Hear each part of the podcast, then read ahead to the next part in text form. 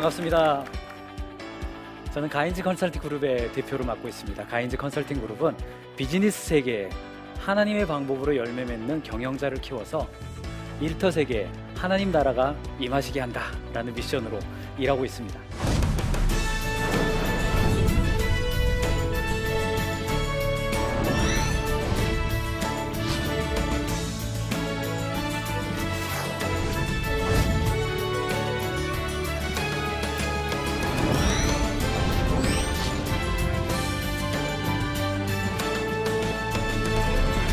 오늘은 오랜만에 소명에 관한 이야기를 하게 될 것 같습니다. 소명 왠지 좀 가슴 벅차오르고 진지해지고 그럴 것 같은데 저는 이런 질문으로 먼저 시작하고 싶습니다. 만약에 우리들의 조카나 우리들의 자녀가 대학을 졸업한 다음에 아 정말 저는 소명처럼 일하고 싶어요. 소명을 이루는 삶을 살고 싶어요. 앞으로 저 뭐 하면서 살면 좋을까요? 라고 질문한다면 여러분 어떻게 대답하세요? 저라면 먼저 이렇게 질문할 것 같습니다. 너 잘하는 게 뭐야? 이렇게 물어볼 것 같습니다. 왜냐하면 우리는 하나님 우리를 이 땅에 보내실 때부터 무엇인가를 잘할 수 있는 DNA, 인자, 성향, 기질, 성품을 주셨거든요. 그래서 아, 저 잘하는 거 이런 겁니다. 이렇게 대답할 것 같아요. 두 번째, 잘하는 게 뭐야 물어본 다음에 두 번째 질문 뭐 할까요? 네, 떠오르시죠? 그겁니다. 뭐 좋아해? 뭐 끌리는 지향성이라는 게 있습니다. 뭐 좋아해요. 괜히 밖에 나가는 거 좋아하고 괜히 혼자 집에서 뭐 꾸미는 거 좋아하고 그랬거든요. 좋아하는 거 물어보죠. 그리고 마지막으로 하나 더 물어본다면 평상시에 관심 있던 일이 무엇입니까? 이런 질문 할 거예요. 무엇을 소중하게 생각하냐? 그렇죠. 이런 사람들 이런 것들을요. 사람들은 이거 이른바 스위트 스팟이다 이렇게 불러서 잘하고 좋아하고 관심 있는 일을 해라 이렇게 안내해 줍니다. 그래서 중학교 다닐 때 우리나라는요 중학교 다닐 때 진로 지도라고 그래서 잘하는 일을 알기 위해서 굉장히 많은 검사하죠.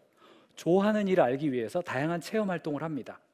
관심 있는 일을 알기 위해서 다양한 사람들을 만나보고 좋은 사람들을 만나서 그 모델을 배우고 싶어 하기도 해요. 그런데 있잖아요.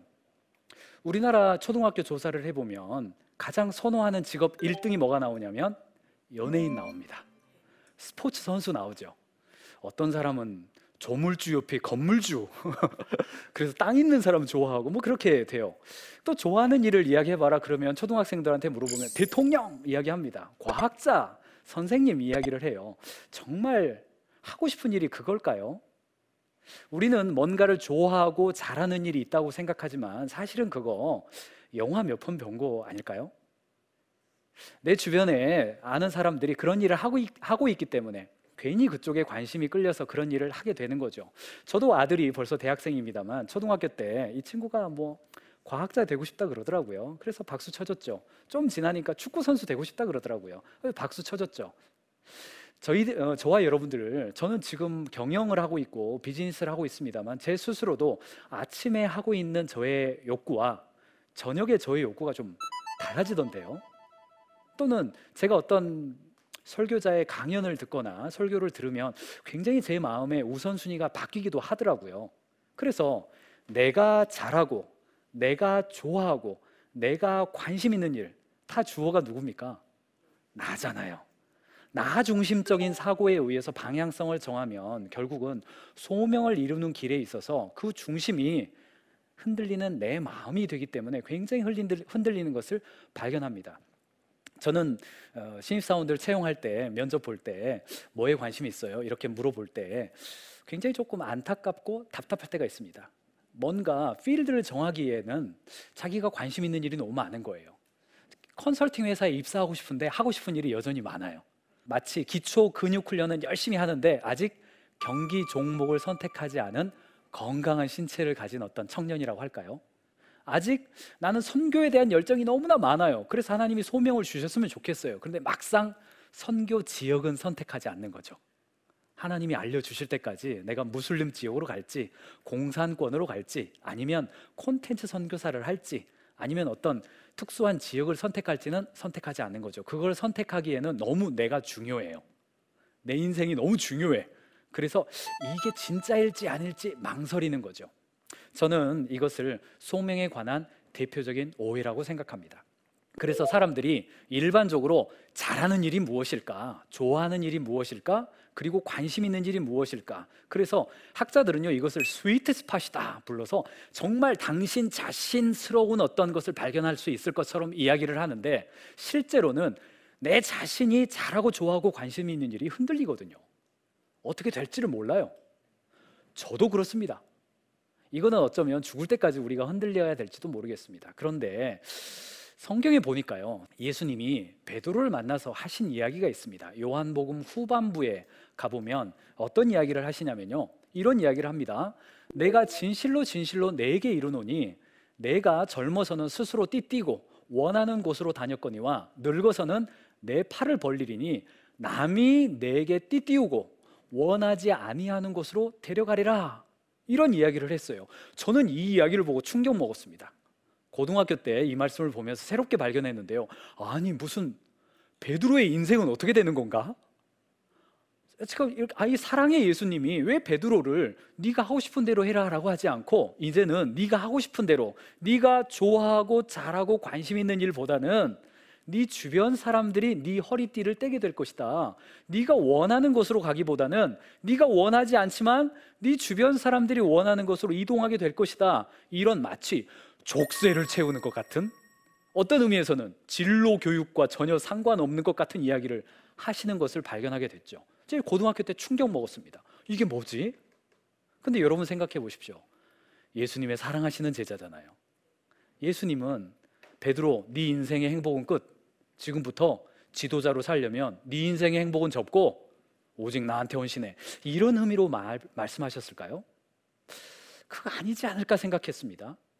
왜 지도자로 임명하게 되고 리더로 살게 될 베드로에게 예수님은 내 양을 먹이라라고 소명을 주시자마자 칼같이 이제는 너 이렇게 살아야 돼. 너 행복 끝이야. 저 그렇게 받아들이는 신앙 하나님이 우리를 그렇게 인도하실 거라고 생각이 들지를 않았습니다.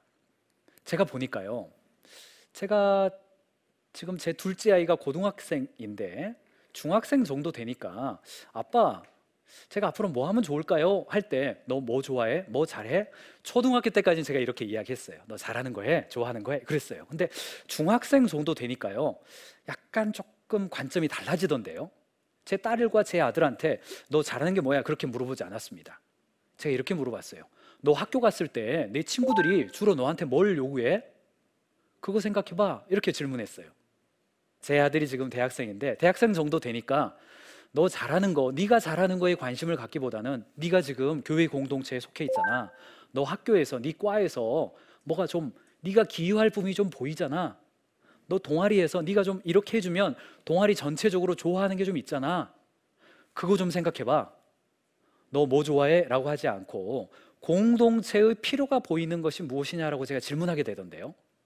여러분 교회 생활 하시면서 다른 사람들은 괜찮은데 내 마음속에 좀 불편한 게 있죠. 왠지 방송 실수가 나면 나에게 민감해요. 어디 쓰레기통에 쓰레기가 많아요. 그거 지적하라는 이야기입니까?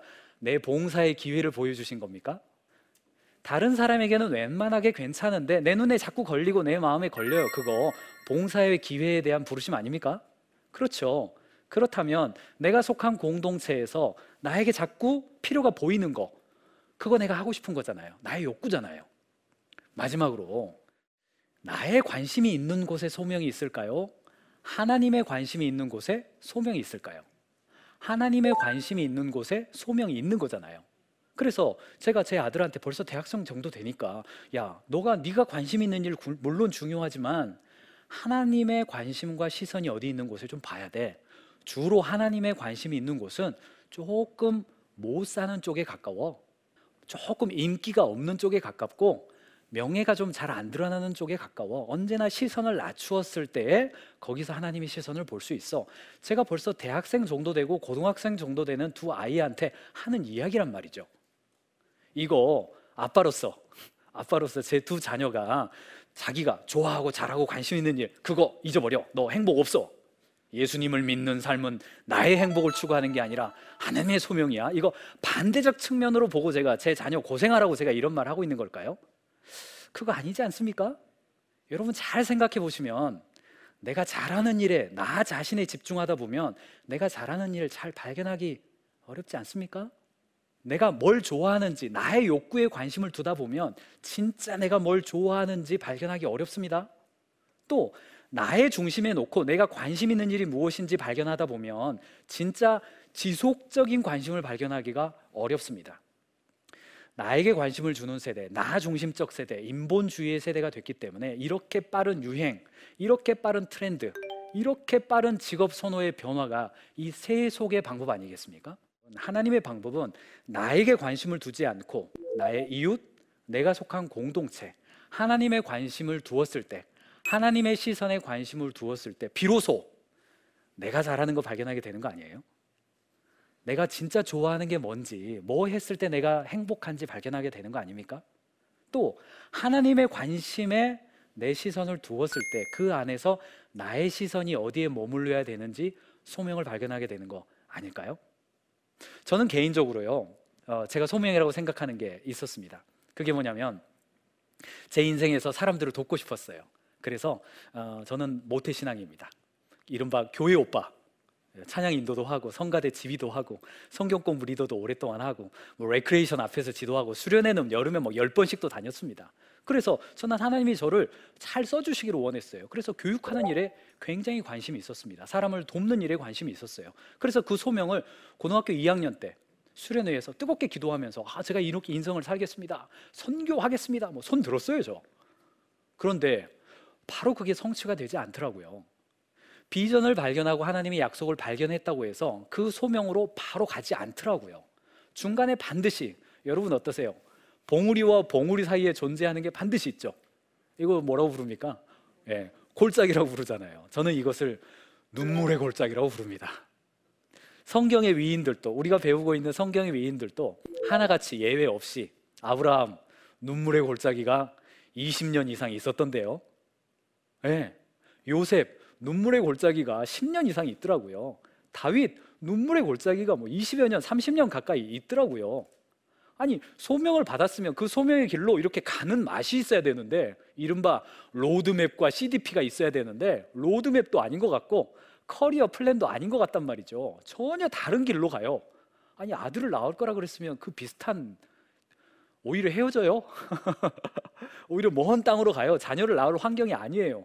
왕이 될 거라고 약속하셨으면 왕 근처에 궁정에 있어야 되는데 오히려 왕과 멀리 떨어진 곳으로 도망 다녀야 되는 신세가 된단 말이죠.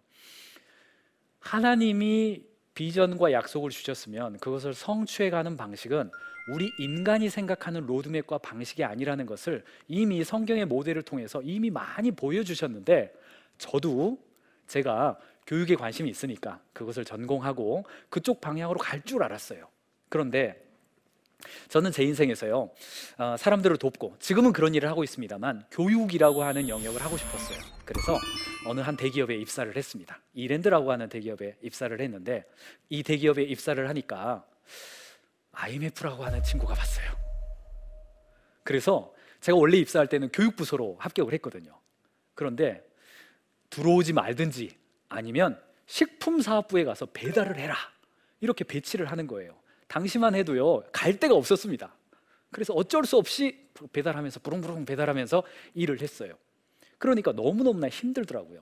내가 관심 있는 것은 교육하는 일이고 하나님께 내가 소명을 받았는데 아니, 당장 하는 일은 피자를 배달하는 일이었으니까 너무너무 힘들었어요. 그런데 열심히 했습니다. 우리는 또 이렇게 성실하잖아요. 주어진 일 열심히 합니다. 그런데 어느 날 밤에 제가 퇴근하면서 또각또각 또각 또각 이렇게 구두를 신고 퇴근을 하는데 골목길에서 살았습니다. 월급도 무지막지하게 적게 받았어요. 그런데 제 마음속에 이런 질문이 있었어요. 너 왜 이렇게 열심히 하니?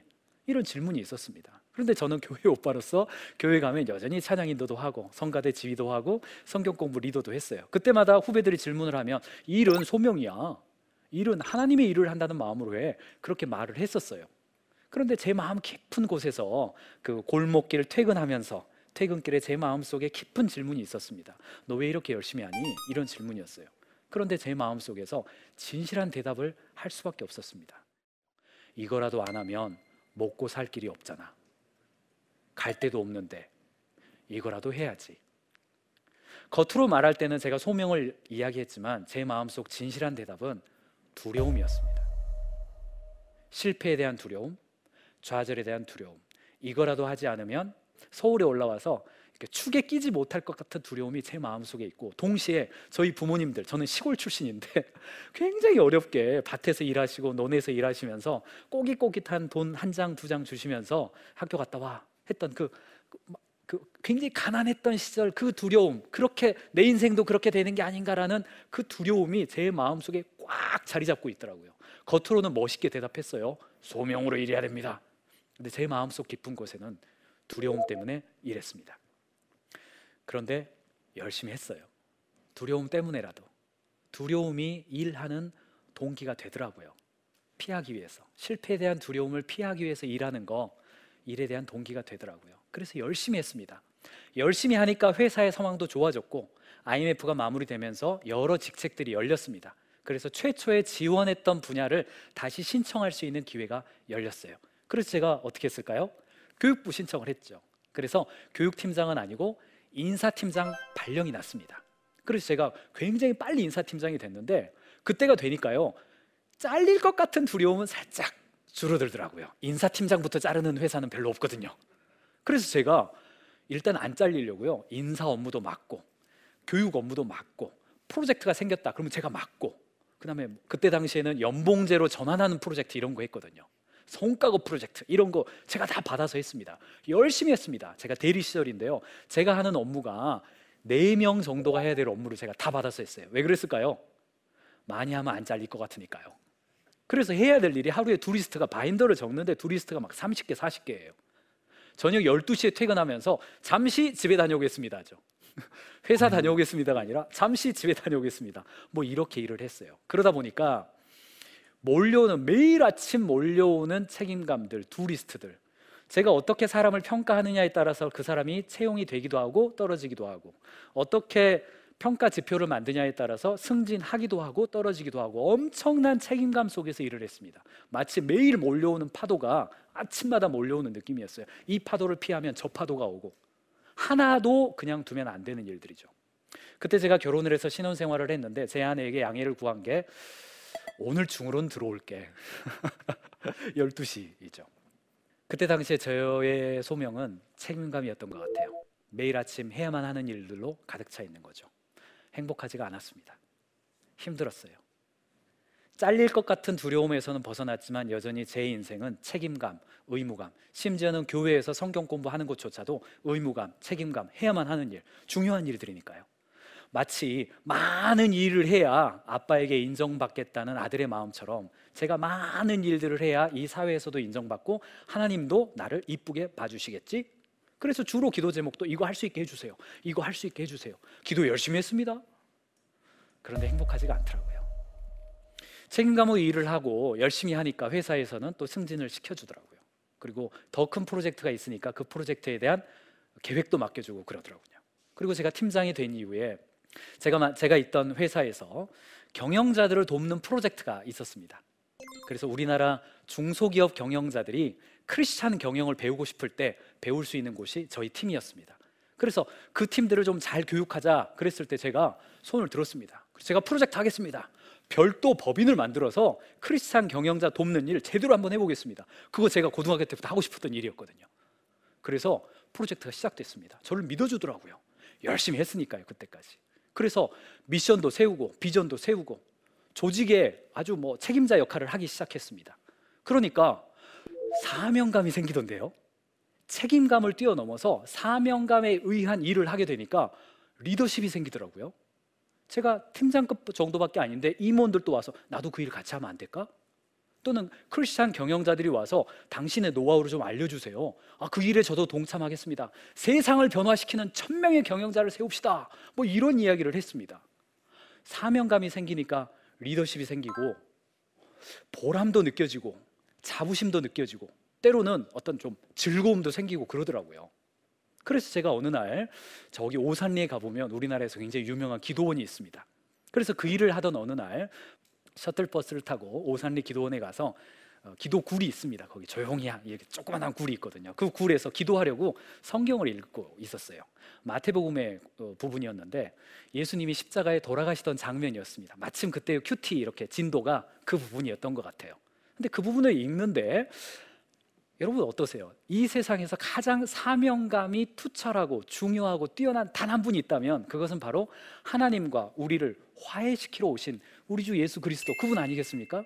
사명감이 뛰어나다면 그분보다 뛰어난 분은 없을 거 아닙니까? 근데 그분의 십자가에 못 박힌 부분을 읽다가 제가 어떤 부분에 무릎을 꿇을 수밖에 없었는데 어떤 부분이냐면 로마 병정들이 예수님의 겉옷은 이미 제비 어, 잘라서 나눠 가져갔고 속옷입니다. 이건 통이기 때문에 잘라버리면 상품 가치가 없으니까 제비뽑기를 한 겁니다. 가위바위보 한 거죠. 가위바위보로 나눠 갖는 그 부분에서 예수님이 하나님께 기도하십니다. 뭐라고 기도하시냐면 제가 쉽게 표현하자면 이렇게 기도하신 거예요.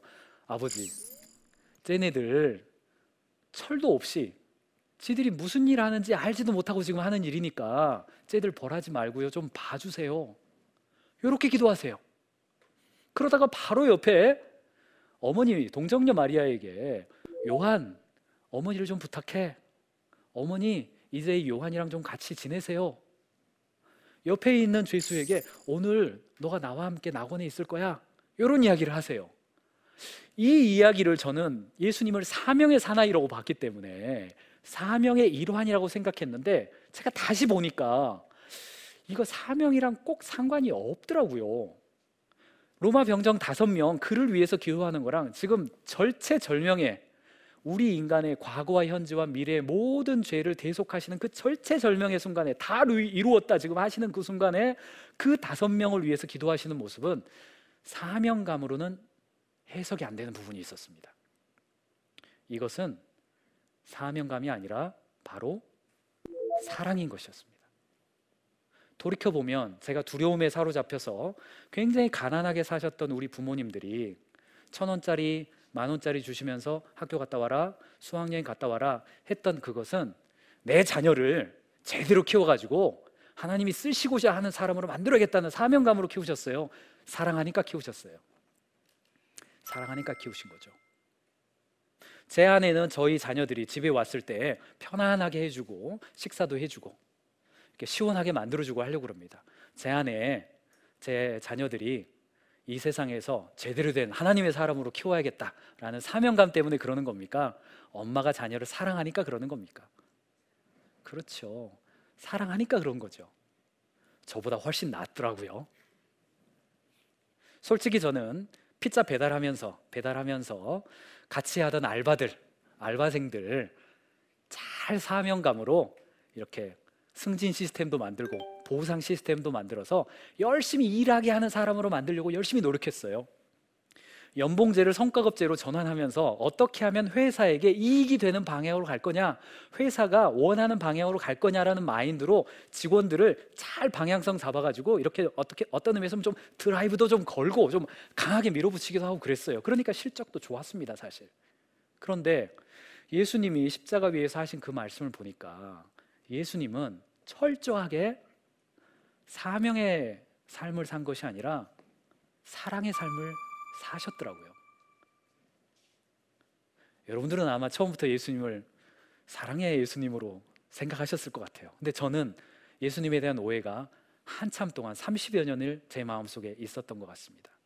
예수님은 분명히 사명의 삶을 살았지만 그 사명의 끝에서 사랑을 실천하셨던 분이라는 것을 제가 마음속으로 깊이 깨달았습니다. 더 이상 제가 성경 말씀을 읽을 수가 없었어요. 그 기도굴에 가서 제가 어떤 기도를 하러 갔겠습니까? 비전을 재점검하고 크리스찬 경영자를 도와서 비즈니스 세계에 하나님 나라가 임하시게 하자. 그 사명을 잘 달성할 수 있는 지혜를 주십시오. 사명을 잘 달성할 수 있는 사람들을 보내 주십시오. 이렇게 기도하려고 갔단 말이죠. 그런데 제 자신이 반성이 되고 회개가 됐습니다. 왜냐하면 이 사명을 달성하는데 도움이 되는 사람들은 계속 만났죠, 제가. 이 사명을 달성하는데 함께 방향이 맞고 이 사명이 맞다. 그러면 계속 만나서 파트너십도 하고 MOU도 체결하고 파트너 계약도 맺고 함께 달립시다. 이게 틀렸습니까?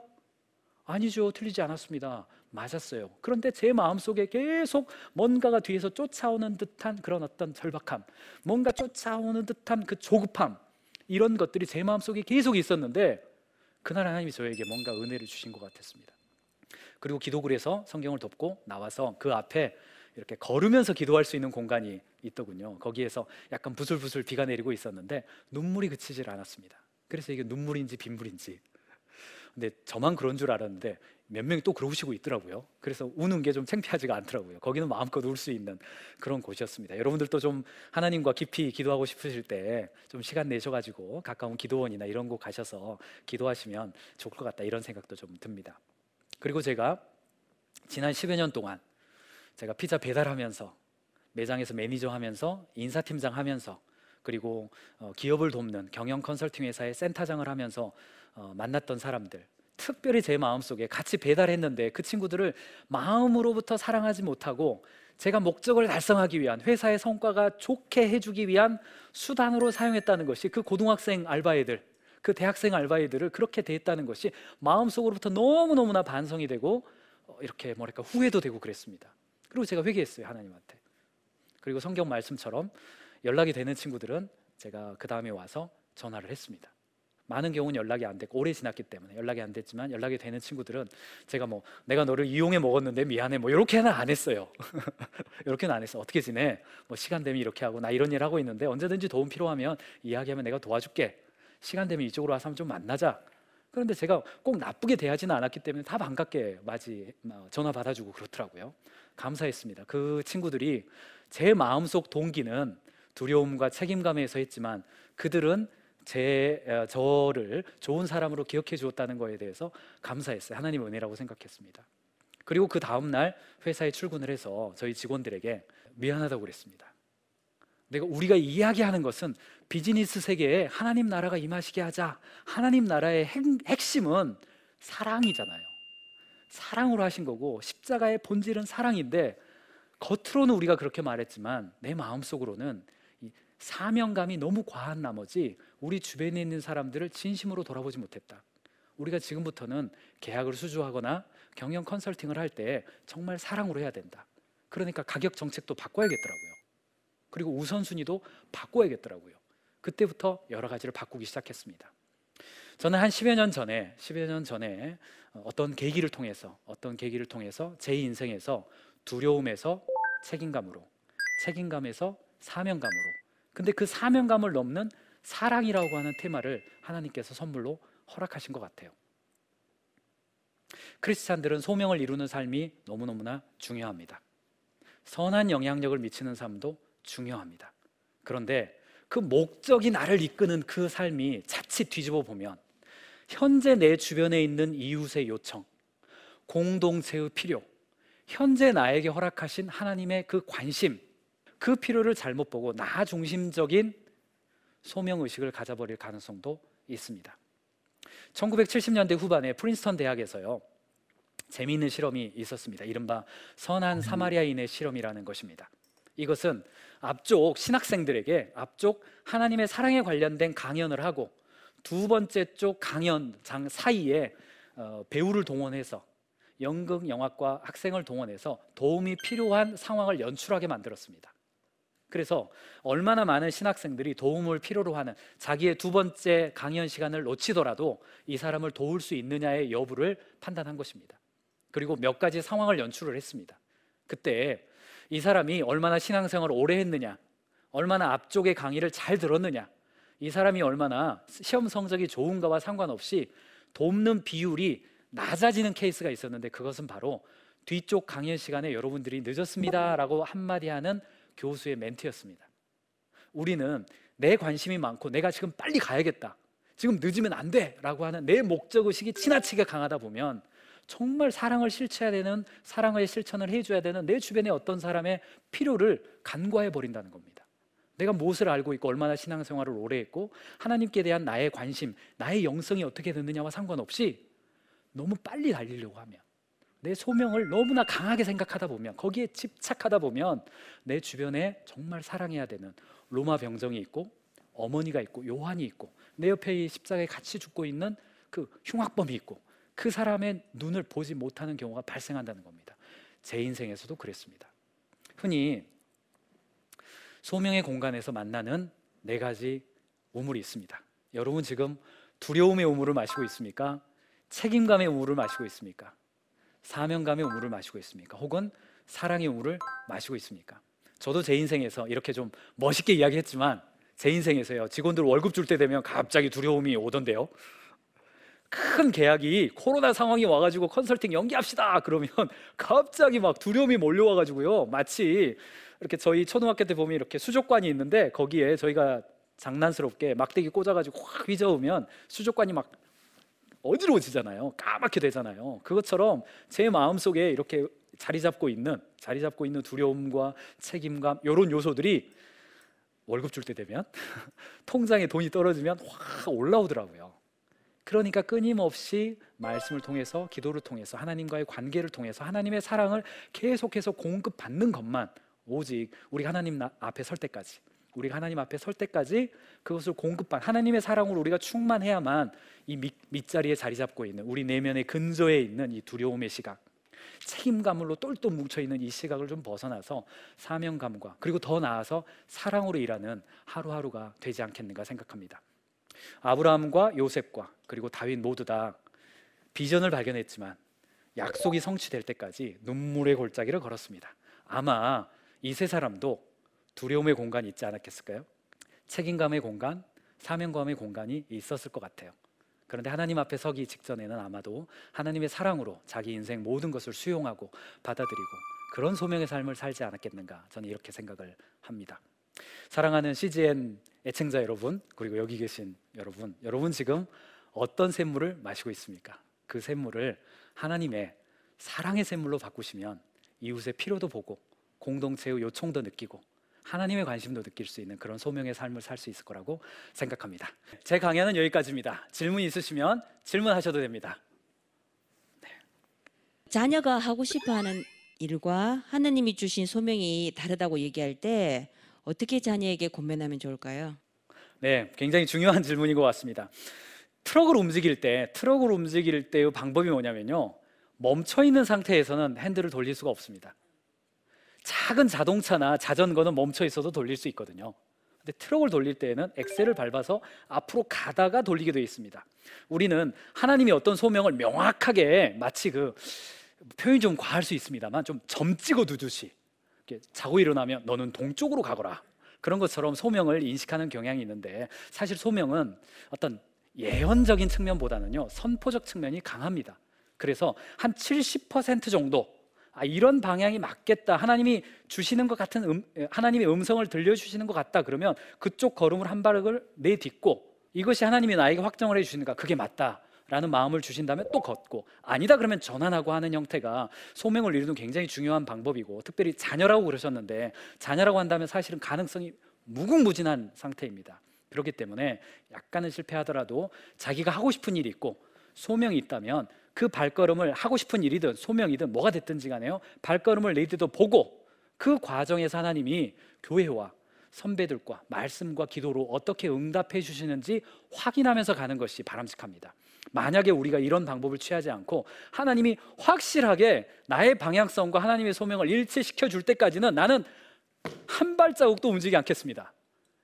이런 방법보다는 내가 한 걸음을 내디도 보면서 아 이게 맞습니까? 하나님이 저에게 확증해 주시는 겁니까? 하는 방식이 바울도 그랬고 베드로도 그랬고 성경의 모든 위인들은 하나님의 음성을 들려주시면서 그 일을 실천하면서 하나님의 소명을 확증해 가는 방식이 훨씬 더 많았습니다. 그러니 부모님이시라면 약간 내 마음에 안 들더라도 얘가 좀 해보고 싶다는 게 있다면 한번 걸어봐. 대신 기도하면서 그거 같이 해야 돼. 나랑 대화하면서 가자. 네 인생이 소중하니까. 함께 가보자. 이렇게 대화를 이어가시는 것이 훨씬 더 지혜로운 방식이라고 생각합니다. 네, 오늘 질문해 주셨는데요. 오늘 저는 소명에 관한 오해와 진실에 대해서 얘기하고 싶었습니다. 이제는 우리가 나 중심적인 세속의 방법으로 내가 잘하고 좋아하고 관심 있는 일 이곳으로 출발하지 마시고 내 이웃이 나에게 요청하는 것이 무엇인가? 공동체의 필요가 내 눈에 잘 보이는 게 무엇인가? 그리고 하나님이 지금 이 사회에서 어떤 관심을 갖고 계신가? 이 관점으로 달렸을 때 나의 한 걸음을 내디도 볼수 있고요. 소명을 정했다 하더라도 바로 되는 게 아닙니다. 두려움의 샘물도 만나고 책임감도 만나고 사명감도 만나고 그리고 사랑도 만나서 이 네 가지가 이렇게 섞여 있으면서 삶을 살게 되더라고요. 우리가 하나님 앞에 설 때까지 이 네 가지의 감정은 계속 순환적이 될 것 같습니다. 소명을 이루고 계시다면 사랑의 샘물을 만나셨으면 좋겠고 소명을 발견하고자 계신다면 이웃의 요청, 공동체의 필요 그리고 하나님의 관심에 초점을 맞춰 보시기 바랍니다. 감사합니다.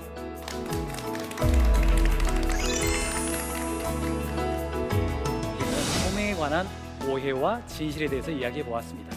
나의 관심이 있는 곳에 소명이 있을까요? 하나님의 관심이 있는 곳에 소명이 있을까요?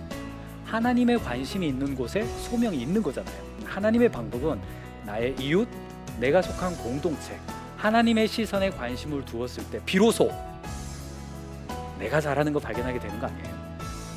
아브라함과 요셉과 그리고 다윗 모두 다 비전을 발견했지만 약속이 성취될 때까지 눈물의 골짜기를 걸었습니다.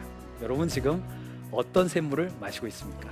그 샘물을 하나님의 사랑의 샘물로 바꾸시면 이웃의 필요도 보고 공동체의 요청도 느끼고 하나님의 관심도 느낄 수 있는 그런 소명의 삶을 살 수 있을 거라고 생각합니다.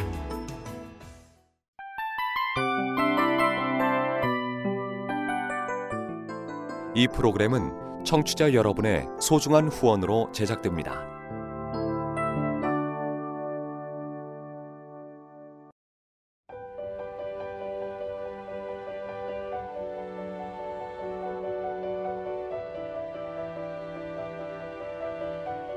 세상에는 수많은 교회들이 있지만 더 깊이 있는 말씀 강해를 찾기 위해 크기로만 교회를 선정하지 않습니다. 보다 좋은 영적 콘텐츠를 더 많이 나누기 위해 방송비를 받지 않습니다. 1년 365일 복음만 전하고 싶어서 우리는 광고를 하지 않습니다. 온누리의 복음을 땅끝까지 CGN TV와 함께 땅끝 선교사가 되주세요.